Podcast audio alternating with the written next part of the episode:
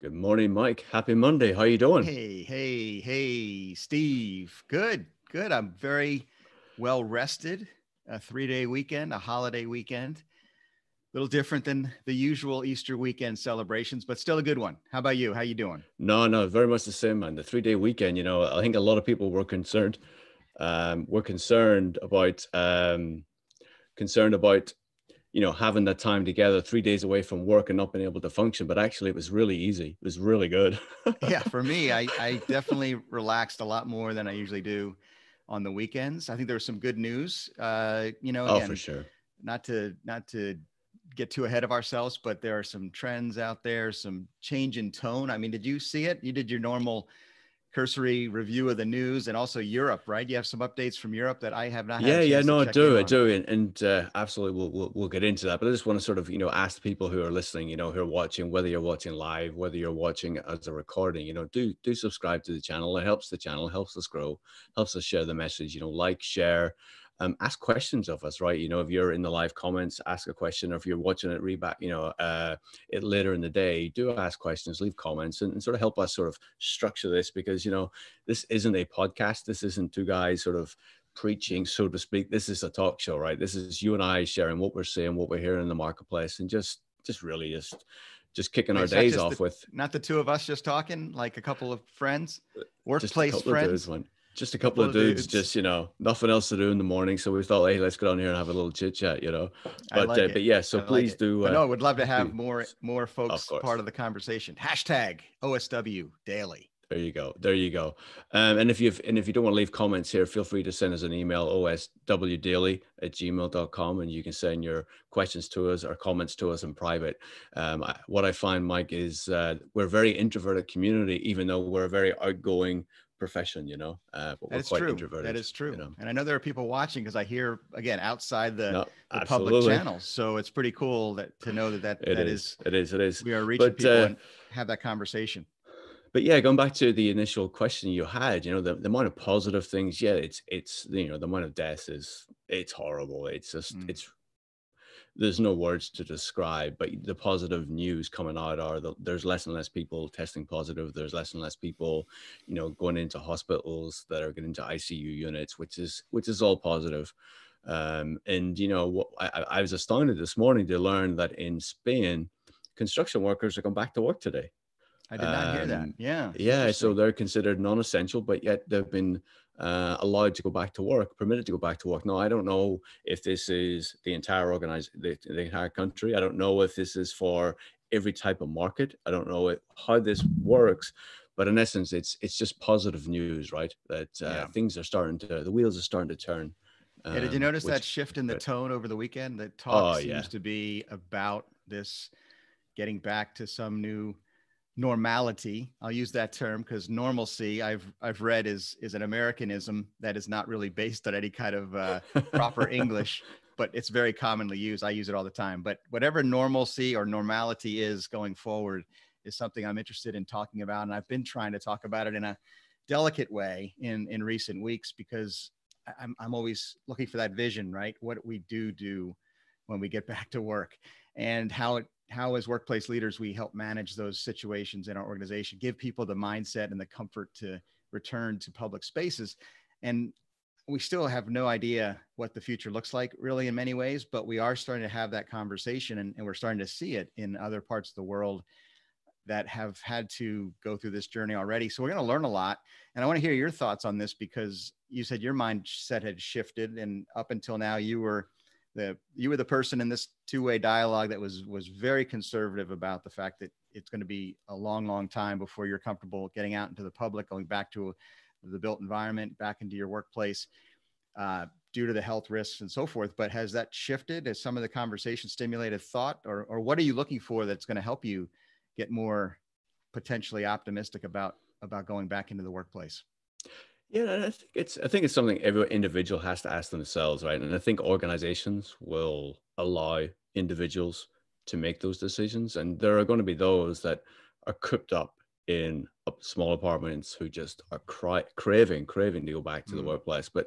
for me you know i still stand firm on on sort of my position you know given health um, i have to feel that i either have the antibodies or i'm tested or, or or in some way I feel safe that uh, I won't put myself in harm's way or that I won't put other people in harm's way because of me being out in the social environment. And, and that's sort of that's sort of where my head is, you know. But as you sort of think through, you take that your question right and you kind of evolve it a little bit, right? So what would it take for us to go back to the office? I don't know if you saw um, I think it was Thursday or Friday uh, Cushman and Wakefield released the Six Foot Office website. So if you wanted to go I to www.sixfeetoffice.com, um, and it, and it's really it's really interesting. You know, there's my initial response is here's a, a, brokerage firm telling us all we need more space you need to go and lease more space. And you know I, but i don't think that's the spirit where it came from. I think they see a problem and i think they're trying to provide a solution. And, and that's what i kind of think it is. And and i sort of thought about that. I've been pondering what would the six feet office look like? I don't know about you, Mike, but if you, I sort of vision the way I sort of think through the way my mind process works is what's it like for me to walk into an office, right? So I walk off an elevator. What are my habits, right? I go in, I go to the bathroom, wash my hands, I yep. go through the doors into the office. I pass people. I say good morning to the team. I get to my desk. I maybe go make a cup of coffee. Um, you know, you go to the fridge, you, you hit the button, you, you get some water. How do you get the water out of the machine? How do you get back to your desk? Uh, you know, maybe you've got a meeting planned that morning, so you got to print off materials. Mm. You got to hmm. go to that meeting room. How do you walk into that meeting room? How do you interact with those meeting rooms? How do you so exit things. the meeting room? And you know, then where do you go for lunch? How do you do those things? You know, so my mind goes through how do you do all these things? How do you ensure, you know, people are feel safe and are secure, are, are secure and feel secure in that environment? You know, and if you think about it from the employee's perspective or as a workplace leader what we need to do for our employees to sort of give them that level of comfort. And you know what what Cushman Wakefield have done is provided some some things that actually are are quite interesting in the concepts, right? So you know you go in and you've got directional flow of traffic, so maybe everyone walks in the same direction around the office floor. Right. Um, right. You know the little pads, and they did a video. I don't know if you saw the video, Mike. It's uh, it's yeah. it's it's pretty cool how it, sort of it looks, and we can sort of get to the the barriers of what that looks like. We're trying to focus here on obviously at this moment in time on the uh, what it looks like in the office. Well, I like how and people I, are thinking about it and then coming oh, up with sure. strategies because mm-hmm. and if we take a step back, I mean back to the bigger picture, the big conversation shift here on April 13th. Where are we? Monday, April 13th, the weekend. We had a lot of almost return to debate about things that we weren't even thinking about a few weeks ago. You know, we were totally, you know, putting health and our well-being, and I properly so that that people came before profit, and we we all agreed that that really shutting the economy down was the only way to prevent this pandemic from from really spreading so rapidly and, and overwhelming our healthcare system. So we all agreed to that. Well, now, and it took a while though to get there. I, I kind of think back to the beginning of this, and now that you're starting to see this kind of two two uh, streams of thought I see on the news now. People wanting to go back and and relitigate the decision making. It's like let's point fingers and say who did what, who knew what, when, and, and I, I don't find that particularly useful and helpful. I think there was enough, you know, kind of unknown and, and just different decisions were being made. And, and I, I agreed at the beginning of my new live stream and, and my my discussions about this that I wouldn't get political. That hey, imperfect information leads to imperfect decision making and we were certainly lacking data. We still are lacking data, but now I think shifting as more data comes in about the situation we're in and what we, we are dealing with here going forward in the coming months, we can start making some decisions, at least start thinking about them. So that's what I liked about this shift is that people were starting to make these these thoughts or, or kind of plan out some strategies. The Cushman Wakefield video is one thing. A lot of articles. There are a lot of articles about what does reopening the economy look like, and then getting down to what does reopening the office look like. But that but that big picture, I think, is the the key takeaway for me. And I want to hear from you.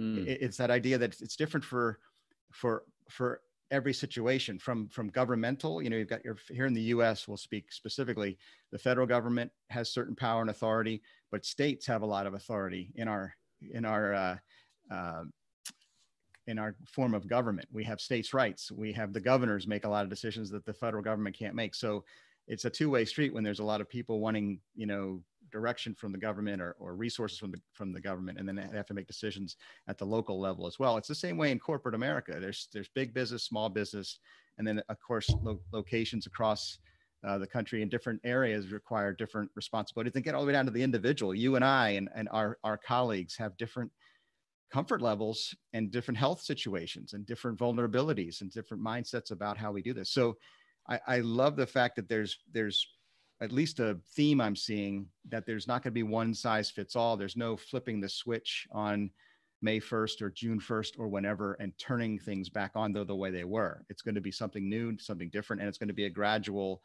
situation that that requires uh, from all from the top down all the way uh, through the government and through the organization uh, decision making to help put uh, the people first, and then the economy is certainly a, a, priority as well. But but I think we need to continue to put people first, let people make decisions, be flexible, and decide what's best for them, and wherever that's possible. You know, I'm getting with this kind of like this. Take yeah. that that broad mindset and put it into our organizations, and then use technology and use the the resources we have, the available you know innovation that we have and will have because we don't even know about some of the things we'll have in the coming months and and make us all come together so i again hopeful optimistic guy sees that that at least is the beginning visionary type perspective that can get us through this to the other side and bring us back to a, a, a good place. Yeah and I, think there's more and more narrative around innovation right? You know what are we going to do to innovate? You know th- this weekend as you know google apple are, are, are uh, coming together to be able to yeah. allow us to track each other right? So to track when i say track each other i mean allow us all to feel safe and secure yeah. that whether we've been exposed or not exposed to a virus um yes there will be a lot of people in? have will you opt there be a lot that? of people who have privacy issues um you yeah. know it's it's it's a tough one where yeah, it, it's a tough one, and, and and I mean and I mean that in the sense of there is a social responsibility each of us have to the other person, right? And from that perspective, yes.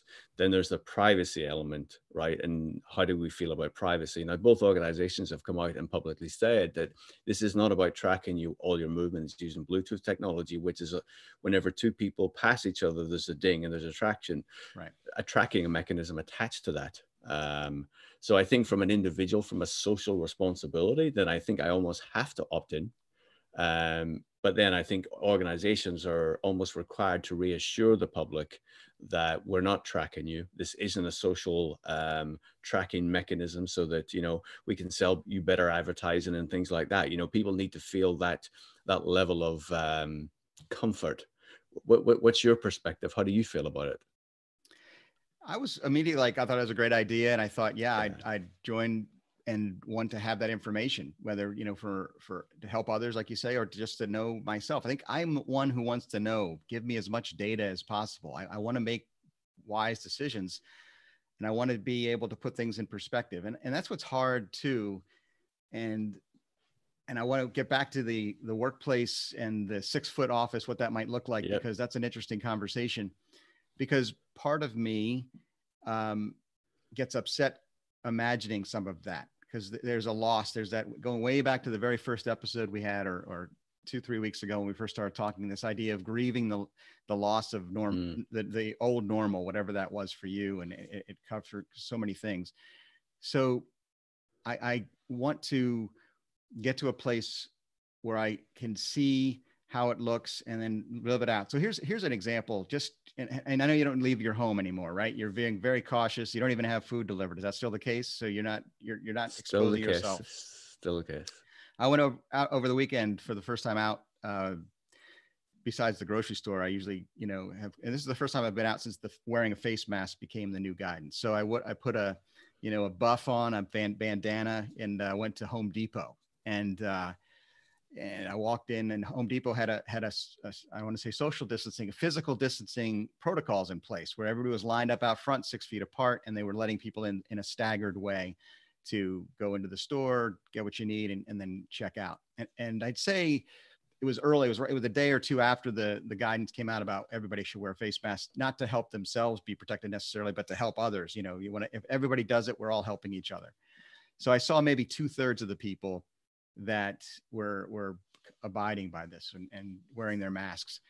So I think once we get to a point where everybody, and that's what it's going to look like, and it's a little upsetting and it's a little weird to see everybody wearing masks and kind of being distant. But I, I had an exchange with the checkout clerk, and she's like, "Have a good day," and I'm like, "Have a good day" with my muffled, you know, mask. But I was able to still talk to her and yeah. stay, uh, you know, safe distance, and then go on with my day. So once you experience those things for the first time and the second time, and, and then we get used to that new normal. So the protocols that will be in place in the office about, you know, walking, you know, clockwise around a conference room or, or, you know, keeping your distance as you walk through an office and, and things like that they, they, they will happen and they and we'll figure it out and i think people will feel more comfortable once we get into those normal things but it's so hard to imagine right what it looks like in in real time because you mentioned in the beginning of this co- conversation so many things mm-hmm. That we do routinely that we don't even think about touching the elevator button or, or even calling for the elevator um, and, and that's where technology could help I, I i know that we've we've talked about this before voice activation of certain things you know less touch um, so those types of things are very interesting to me. I think that's where we're going to spend the, the next few weeks really talking about it. And the good news is, and I, and I don't want to go talk too many tangents here, but but there's people there are there are companies right now. I learned through recent conversations with my friends from the IFMA chapter here locally in DC. We're doing these happy hours, like I mentioned to you. Mm-hmm. I did mm-hmm. another, you know, FM roundtable with them, and and the fact is that they're in, especially in our area, I'm sure it's all over, but there are some essential workers that are going into offices because of government contracts, high security clearance. They can't do the work from home thing. So they are actually using some of these protocols now and living it out, you know, staggered shifts and and new new new disinfecting protocols. Um, and they're they're doing it. So we could learn from them what's working, what's not. So there's there's a lot of optimism here. And and I think it's just a matter of that mind shift to say, it's going to look different. It's not going to be the same as it was, but we can get back to some normality. Yeah, no, and and normality, and, and, that's exactly where my where my head was. You know, I laid out that sort of scenario to picture what you know what what it looks like when Mike walks into the Houston office of iOffice, right?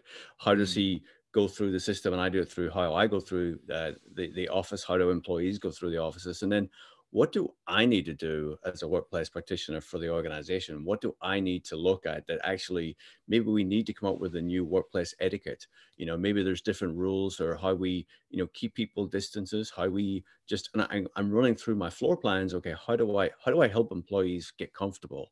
And then, yes, all the things you talked about, right? So how do we, you know, the bathrooms, do we design bathrooms that there is no doors to walk into the bathroom, right? What what does that look like? How do we do we need to eliminate doors within the office so there is no separation? Actually, it is one neighborhood and actually maybe the open office is a better better environment because there's less touch points you know? So i'm thinking through how do i how do as a, as, as a leader actually put this in place? How do i provide that information to the executive team to actually say oh, here's the sort of ways and designs and technology plays a huge factor but I think the other factor we need to consider is, you know, it's the workplace culture, right? What is how are we designing work styles? How do we design how all employees work? And how are we thinking about that? Because there's going to be a changing in the actual physical environment, but there's also going to be a change in workplace. So perhaps people aren't being placed or sitting in offices as much but maybe there are certain functions and tasks that can only be done in the office, right? And I'm also thinking you travel a lot to different businesses. Um, and this is one of the things that Cushman Wakefield identified. And I sort of first thought of it and I thought, I don't understand why we would do this. And this is a certification, right? Certification that you actually do adopt these six foot office principles. Because if, if, if Mike, you're going to see a, a, a customer, you're going to see somebody who you know, how do you how do you know that that business or that office meets those requirements mm. right how do you get to that how do we allow customers come into an office to actually allow them to feel comfortable and actually show them that actually we do meet these standards you will be safe you will feel safe. And and that's where i'm sort of thinking those things through. And then you sort of take it back from a landlord perspective right? How does the landlord ensure that for all the tenants coming into the space that they ensure the protocols in the you know the off the lobby of the building everything everyone's happy with you know will we be more open to biometric or facial recognition right so we come to uh, the, um, the, the the gate or the or the turnstile whatever it's used in different offices that actually we're prepared to sign up for this now because we don't have to touch a button right audio like you said you know but cleaning protocols right how does how does a landlord show that uh, certain protocols are being met. Deep cleaning, you know, hot desking. Is hot desking gone? it's I don't think it is, but again, it's like these are all the questions to sort of go through, and that's why, you know, I I, I sort of went through this emotional roller coasters we've we've been talking yeah. about is as I read the article, and it's just it's so thought provoking. Uh, I, I think it's I think it's I think it's really interesting. Um, and it absolutely is, yeah. yeah. Um, I was going to say, but I want to get to the personal side of this and and how you're processing it individually, because I think there's a lot of great articles we can point people to, and we'll keep talking about some of the specifics as things rise up and and we start actually seeing them implemented. It'll be interesting to say how are things going, but but you bring up some interesting thoughts that I think it, are unique in our country compared to others. I think we've discussed this a little bit, but the idea of privacy in, in and also the ability or giving up certain rights in private you know face recognition things like that. They, they trigger these mm-hmm. thoughts especially in america because we have such a, a strong kind of history of distrust of of authority in a lot of ways. So so we are hesitant to give central authority information about us and take away our liberties right? But when times of crisis come up like this we are more open to these types of things. It happened after 9/11. It'll happen here. So I, I'm I'm curious to know your thoughts, being that you were born and raised in the UK. And is it different? Is it a different mindset? Are you really comfortable, you know, sharing a lot of that location information, personal information, maybe more so than someone who was raised in the heartland of America and has a kind of a suspicion of the government. Uh, and do you see any signs in today's environment when you start seeing some of these decisions being made and some of the uh, discussions happening? Have you tuned into any of that, or does that some of that sound strange to you as far as people saying, "I don't even want to be told not to stay at home"?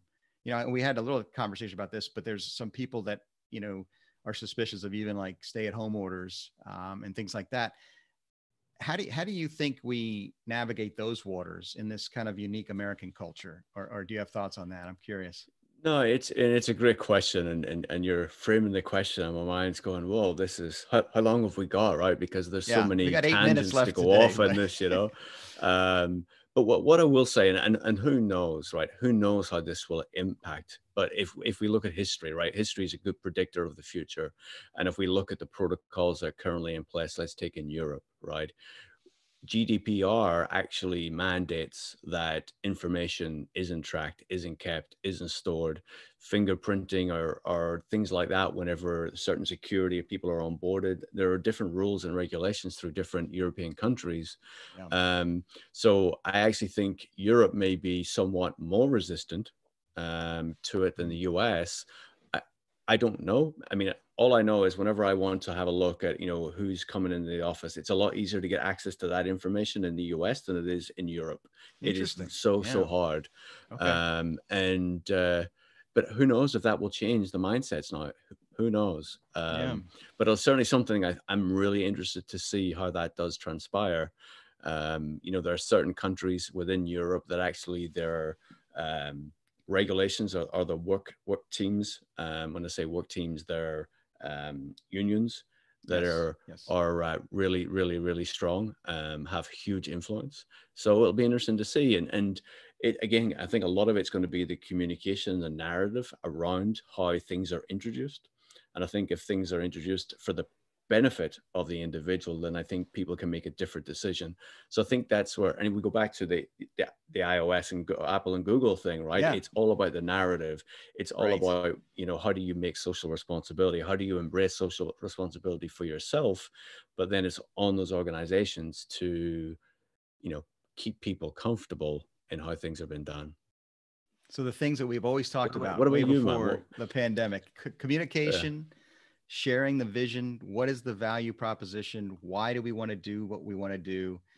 It's just such a fundamental explain it to people so they can't fill it in with the conspiracy theories and the the power grab worries and the control and the shift all those things that we worry about. So so let's make it very clear and then also provide different options flexibility for different people individuals organizations ge- geographies, you know, so forth and so on. So I, I'm so excited to see, hopefully, that we'll see some great leadership come through. and I and I'm so again impressed by some of the articles I read about you know HR and corporate real estate and and just CEOs having to make these decisions and be and and so many you know my own company has done this so well so far and I know that there are others have done well and and and you your experience has been a good one where they've taken this this crisis situation and and just put people first and empathized with situations and and just try to uh, account for so many different scenarios. And and that has to continue that kind of uh, you know culture of of caring and and putting putting people first to get us to a comfort level. And but also communicate. We need to have people communicate and get the data out there as far as what are the real risks of going back into a public place because i do want to go back to disney world and i do want to go back to the movies and i do want to yep. go back to concerts and and hanging out with groups of people baseball games going to sporting events arenas and i want that to happen sooner than later again i don't want to be foolhardy about it but at the same time I've, I've always been a guy who calculates risk in all scenarios, and we've touched on this before. Give us the data we need to to say, you know, this is the risk. It's it's not as high as it seems because we've been so hyper focused on the spread of this disease, the daily scorecard, sadly, of of infections and deaths and hospitalizations, and we've put it in. in a, I, I think we've done some good things, but we've also maybe done a disservice to the uh, the people out there to, to scare them so much that there's going to be a real difficult time. That mental uh, mindset, that well being, that ability to feel comfortable, and and I wonder if if as we get you know go forward these coming days, if if you'll hear information that'll help make you feel more comfortable going back out into public sooner than than when there's a vaccine a year from now. I just I just want to make I, I got to think that that's got to come into play for so many people. And it's going to be hard because we've done a, a, a real, you know, number on people's mind, mind. And, and many people don't dig deep into articles like we do and don't read the, don't listen to the news. They, they hear glimpses of this and that.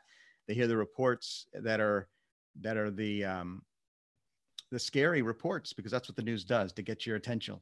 And, mm. and, and there's some there there and it's a balancing act because there are things to be scared of for sure but we can't live life uh, scared and that was uh, last week's quote of the week from my friend from australia who now lives in new york city christina herrera she said you know a life lived in fear is a life half lived and mm-hmm. i just want to make sure people uh, can feel comfortable getting back into some type of normalcy. I'm going to use normalcy again because that's my favorite version of that word. But get back to a normalcy where we can.